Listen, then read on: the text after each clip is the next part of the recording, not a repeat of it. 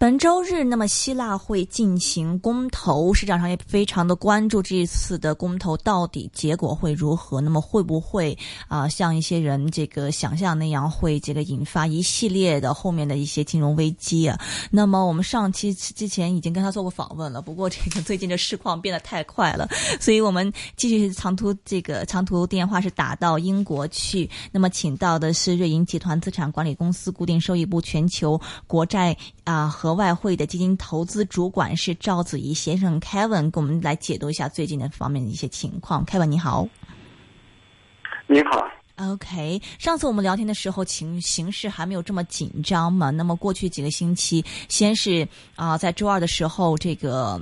希腊已经违约了。那么这周日呢，也会进行公投。嗯，你可以先给我们点评一下现在这个情况，你怎么样看待？还有这公投的结果，你觉得会怎么样子？呃，我们这段时间也特别忙，看到很多研究报告，参加很多会啊。昨天中午啊，就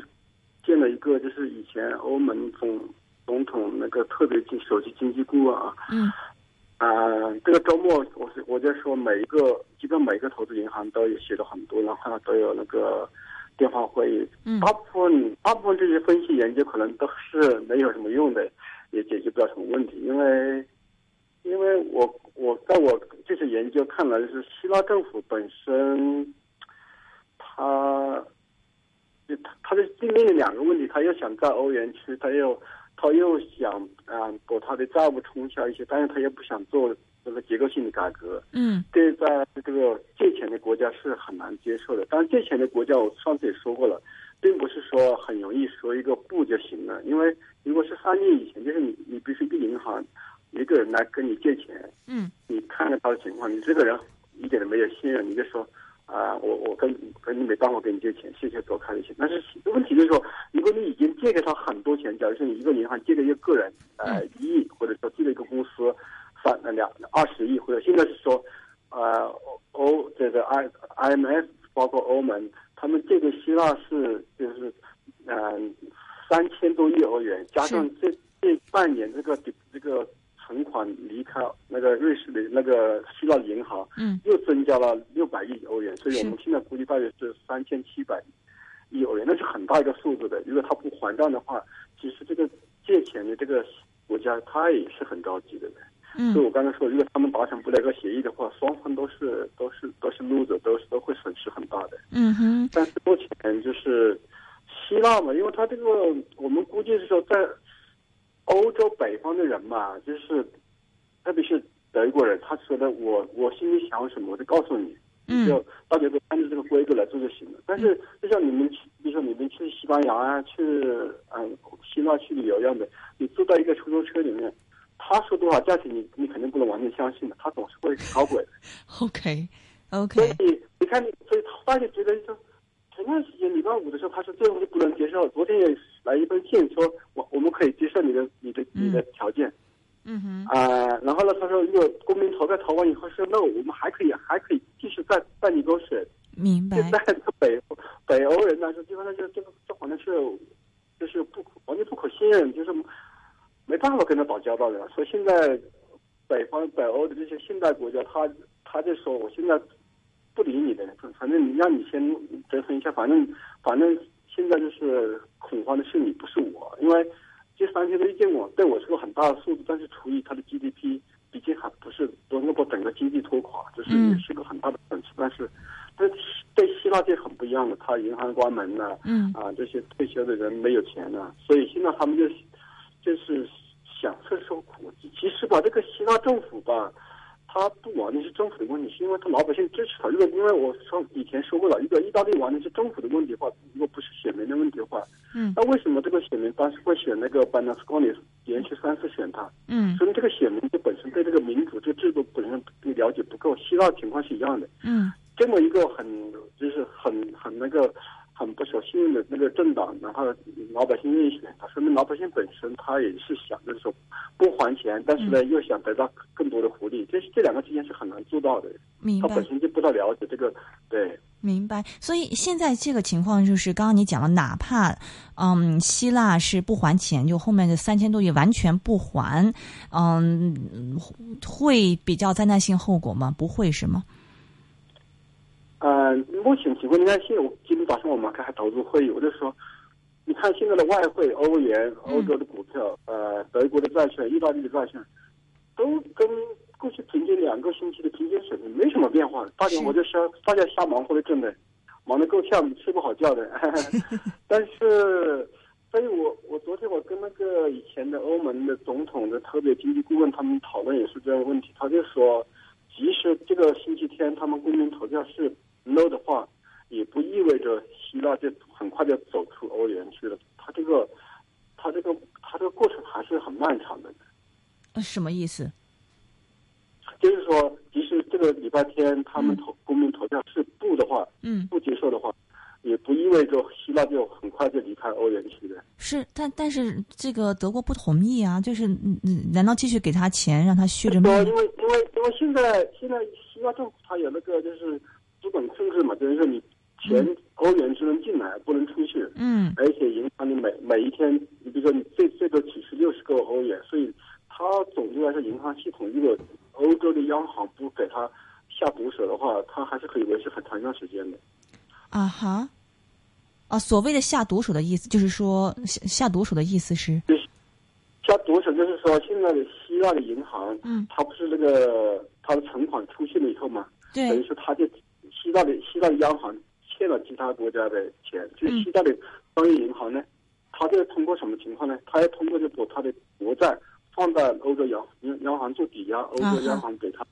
然后嗯回扣。嗯如果他把这个现在现在目前的那个限额是九九百多亿嘛，如果他把这个限额往下降的话，那那等于说那个那等于说这个希腊的商业银行它就没有欧元的那个现金了。九百亿是一这个年一年可以的这个额度还就是是这个这个限额，就它最多可以九百亿的那个额度可以从它那个去回回购的，等于嗯说做做抵押一样的，就是说你把房子给银行，银行给你贷款一样的。嗯嗯嗯，但是是这个意思的。它当然这个回扣，它根据它的风险来，就是说你你以前比如说你给一百一嗯。一百亿欧元，它可能给你五十亿的现金，等于说如果你这个你这个你这个抵押跌了一半，它欧洲央行还没亏钱；如果跌了百分之百，它肯定亏钱的。明白，所以这个情况就是说，并不是说，并不是说给，并不是说欧这个希腊的商业银行给他一百一百亿嗯，呃那个债券，欧洲央行就给了一百亿现金，那他肯定不干了，对不对？是他是他是 discount 的这样，嗯哼他。只给了一部分的钱的。对，所以现在就是说，哪怕呃公投的结果是 no，然后这个希腊靠自己这个也可以先苟延残喘一段时间，所以对，在那一段时间里嗯嗯哼，嗯，所以那一段时这间里，就是说，嗯就是我们每天还是天天去看这些消息啊，去看谁，他这个东西吧，你你看他他有点耍无赖样的嘛，因为刚刚说说出这个礼拜四的这个 proposal 从那个借呃借款人来说不能接受，然后礼拜一他又说我可以接受，嗯所以这个东西你不能完全相信希腊政府的说法，他可以随时改变主意的。是就是看他能不能坚持得住。如果他没有氧气了要死了，他肯定就会又会回来说，他就 OK，想这样。是我如果去到最最最最最坏的结果，就是嗯，希腊真的退出欧盟区了，然后如果真的是到了这种最坏结果的话，会形成比较系统性的风险吗？这也要看情况，嗯这个很难说，因为欧洲欧洲这个决策机构以前以前的历史的是这样，出了风险以后他才反应。当然当然了，现在的这个欧洲央行的行长，比应该说比较能干吧，对。嗯嗯，如果他欧洲央行这个，如果说这，如果欧洲央行发觉这个这个希腊肯定要退出了，他提前采取措施的话，嗯那就可能有可能能够防止。就是说这个东西吧，现在目前的经从目前的情况来说，就是意大利、西班牙，现在这这两个我们叫 elephant in the room 因为这两个国家出问题，那是欧元就崩溃了嘛，对吧？嗯哼但目前的情况是，西班牙的经济恢恢复的很快。意大利目前的政府也很稳定，嗯呃，它大部分的国债百分之百分之六十五到七十的国债是意大利人自己拥有的，并不像西班牙人，啊等于是如果你要意大利政府不去不还钱，或者是你自己公民持牌，并不是外国人还是少数的，因为不像希腊当时，它百分之八十的债务是外国人拥有的，他就可以耍烂的。嗯嗯嗯，我记得您要所以目前的情况就是说，完全就是有个风险，这个风险有多大，它会不会实现，会不会引起这个连连锁反应？但目前从我们市场来说是很难。哼，我之前呃上一次跟你做访问的时候，你讲其实现在欧盟等这个关心的问题，是因为欧盟的这个经呃欧洲经济已经开始在全面复苏嘛。不过这个复苏时间才半年时间而已。那么如果这时候希腊闹出一些什么事情，打断了这种复苏，其实这个也也也不太好嘛。所以现在这个情况，就你你觉得会影响到这个整体欧洲的全面的复苏吗？现在你的观察？那肯定有些影响，到目前来看就是看时间。希腊的决，希腊人，希腊政府他的想法就是说，给你拖拖着你精疲力尽，要么就是让你难受，就是卖卖皮一样的，或者情况就是说和你的欧洲经济也得到一个就今后六个月、九个月不确定性，因为这个市场不确定的话，那么你肯定影响经济的复苏的步伐，对吧？嗯，拖在你不行的时候，然后他就想两败俱伤，像这种这种这种策略来做。对，所以刚才我们讲的，如果即使这个礼拜，那当然这个从那借贷的人来说，就是欧欧盟他们想就是说你我给你一个 proposal，你说 no 还是 yes，解到时就解决就好办。那希腊他肯定不这么干，所以我刚才说他如果这个礼拜天的公民投票是不的话，他还会继续拖下去，拖或者拖累、拖拖难受的，他就是这么想、这么个想法的。OK，啊所以，所以在这种情况，那欧洲经济肯定会受其影响，那它股票会肯定也可能会下跌的。哈哈。啊哈！不过刚刚你也提到，就上次做访问你也提到，其实你你在观望这个事情怎么样解决，然后要决定会不会去买西班牙跟意大利的这个债券嘛。实际上最近因为整体的债市也也也跌得比较厉害，那么从这个年初的高位到现在，这个孳息率也都已经上升了蛮多了。现在你的这个债券方面的这个情况，会根据这个希腊方面这个事件做一些怎么样的调整呢？对，你看，就是这个这个周末吧，等等于是跟大家预期的发展是相反，就是比较不好。你看，你比如说三十年的西班牙和意大利国债，基本上跟两个礼拜之前没什么变化的。嗯。啊、呃，所以目前来说，因为它刚才你说的这个，因为欧洲央行对这个机构投资，它利息是负零点二的，就是你如果去存款的话，嗯，它现在三十年的意大利和西班牙的国债已经三点几的利息了，所以。对，如果当然很多保守的投资人，他就把这些比较风险高的国债卖掉，然后去把钱放到现金。但是我就是说的，其实现在目前全世界最最昂贵的资产是现金本身，因为一旦比如说美元你是零利息是零的，日元利息是零的，在欧洲是负零点二，在瑞典是负零点三五，然后在瑞士法郎它最保最保险的货币负零点七五。其实把把钱放到现金上面本身也不一定是个很很好的决策的。嗯哼，但是，所以我觉得，就是如果它不这个市场不出现爆发性的那种很不好的新闻的话，它这个投资者慢慢又会把钱从现金拿回来，想多挣点收益，因为毕竟大家还是想挣点钱的。哈哈，哦，这个过程就可能是很慢的过程的。这个希这个希腊的时间事情拖得越长，很可能这个保守的投资者他就太大，的不愿意投资，这都是可能的。不过，如果这样子，我们刚才讲到了，这个利息越高的话，肯定会影响欧洲经济复苏的。是是是，但如果这样子的话，去美国资金到美国去投投一些美国资产，是不是更更好一点？但现在美国的债债券风险更高，因为美国的要要加息。嗨嗨嗨！但是如果一些美国资产、美股啊之类的，是不是相对的更好一个选择？嗯、因为你看，其实美你看美国股票，美国股票从一月一号到六月三十号基本上没涨，所以股票也不一定是很好的投资。因为我们刚才讲到了这个，这个因为股票就是跟中国情况是一样的，美国股票从一九年涨，它的两个基础就是说，一个是通货膨胀很低，嗯，这个经济增长经经济在复苏，但不是很快。这样的话，它央行可以维持很宽松的货币政策，嗯，使得就是很多很多人就把钱投到股票上去了。但是如果说利息上升，它把整个这个零从零九零九年到现在这个股票往往上涨的一个很大的基础丢掉以后，它很很可能就是说，如果年初加息太快的话，那美国股票也不是也不一定是稳健操作，美国股票也可能跌百分之十的。哈哈，所以现在你刚刚提到现金最昂贵一个资产，现持有现金相对好的一个选择是吗？啊，所以我个人觉得，其实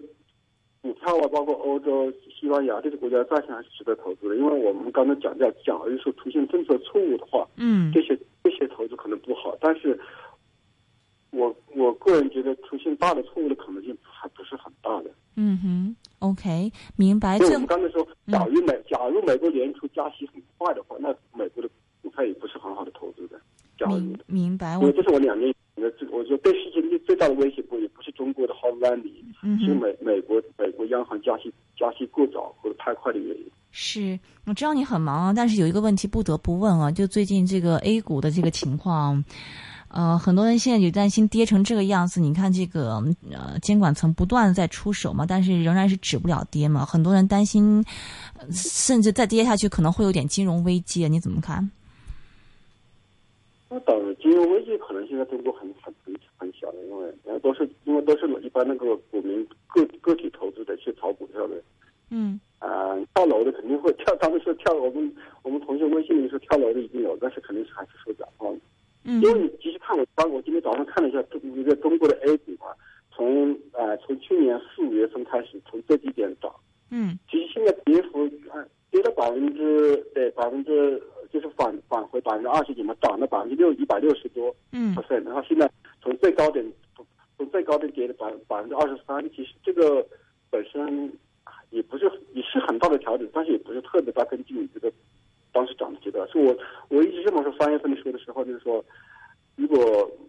中中国央人民银行继续减息的话，中中国的股票肯定还没见还没见高的，但是呢，如果股票涨得越高，它的风险也越大，这是个自然的过程，所以。所以我觉得就是说，现在百分之二十五、三十，或者能百分之三十的调整，这是很自然的过程的。是，不过因为这个内地大部分都是散户嘛，所以散户的这个心态是一拥而上嘛，大家都是都知道的嘛。对，所以如果现在这因为现在跌成这样子，然后你看这个监管层出手也止不住的话，嗯，现在是市场上一比较一致的看法是，可能很多的散户的预期都已经改变了，对市场已经失去信心了。所以，嗯，呃，如果他们是股票市场反的时候了。如果他们还没有失去信心，肯定就还有往下跌的可能性。我一直这么说，如果大部分的散民都失去信心的话，肯定是股买进的好时候了。哈哈，就是前段时间调整，就前两天调整，他觉得政府会救市，这个政府会救市这个想法是错误的，对嗯，对对？就是如果这个股票，刚才你说，如果中国的股票下跌，影响整个中国的金融系统，那。那政那政府会采取大举措施，那这股票会反弹的。现在目前对这个中国整个金融系统的影响是太小了的。OK，所以整体而言，你觉得这个 A 股虽然这一这一段时间回调的蛮厉害的，但是还不是特别值得担忧。正常的调整。嗯。OK，继续是维持它这个上上涨的一个看法。我我个人觉得，就是如果今后两三年之内还会创新高的，对。OK。但是。因为我从我从来不预测这个市场今后一天或者是是一个礼拜的，有同学都问我的，因为这个东西谁预测不了的。嗯，所以那这么说，你这个风险管理跟那个投资两个必必行的，就是说股票虽然涨得很高的话，你永远不可能把钱挣够的，要你可以退出来点，然后股票跌下去你再买一点的。如果比如说我们刚才说的，现在股票跌了百分之二，因为中国的美国股票一个跌了百分之二十，这是 bear market，但这个百分之二十不适用中国的，因为中国的股票这个。波动率大跟美国比起来大至少一倍以上，嗯，对不对？所以这个这个股票风险越大的，它这个调整的幅度肯定也大。因为美国股市从来没有出现就是说一年之内涨了一百百分之一百六十六十多的情况，对吧？嗯，所以它它涨得少，它调整的也会少一些。所以一定要这么看。所以很多人不这么觉得进入股票的形式了，因为已经调整百分之二十了。这个东西完全是个很简单的把西方国家的东西搬那分过来的，因为中国股票本身它那个波动是比较大，百分之二十五它没有没有还没一一年的它没有一个三级别，我们从统计学来说，嗯，所以我个人觉得是个很正常的调整的。OK，明白。我刚刚说最主要的，最主要从长远来说，因为因为中国股票健康发展，中国必须有这个退休金进入股市，因为现在目前的他们政府做的事情都是像像股民一样的。在那之前，股票股票不行的，想要求就是这这的，因为他们没有采取长期的政策去支持股市的。嗯，但是这这个之前已经公布了，说这个让社保基金呐、养老金呐入市，然后可能因为现在还在进行一些这个手续上面一些操作嘛，可能最快八月份就可以入市了。对，嗯，对，这个保险金进入股市吧，它它肯定会不能承担很大的风险，保险是社社保嘛，它最主要的我们刚才说那个养老金就是这个。从每个人工资里面扣除的钱，嗯，这个这一方进入股市很多，因为刚他们我看到就是社保金的把这个百分之三十进入股市和跟股票有关的，就是他肯定不能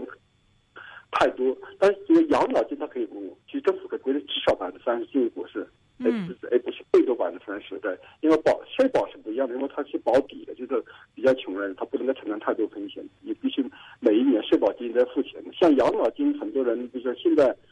二十岁、三十岁从你工资扣去的，六十五岁才能拿得到的，那很长时间的。对，OK，明白。好的。所以，我刚才说，他们政策就没有，他们一个没一个前瞻性。当时股票涨的时候，他就应该这么做。现在股票跌，开始慢慢这么做，有点有点，总是我们刚才说也是很正常的情况，是 reactive，不是不是 preemptive 的。嗯，是。OK，好的，非常感谢，是瑞银集团资产管理公司固定收益部全球国债和外汇基金投资主管是赵子怡先生凯文，今天接受我们访问，我知道他很忙啊，啊，非常感谢你凯文，谢谢。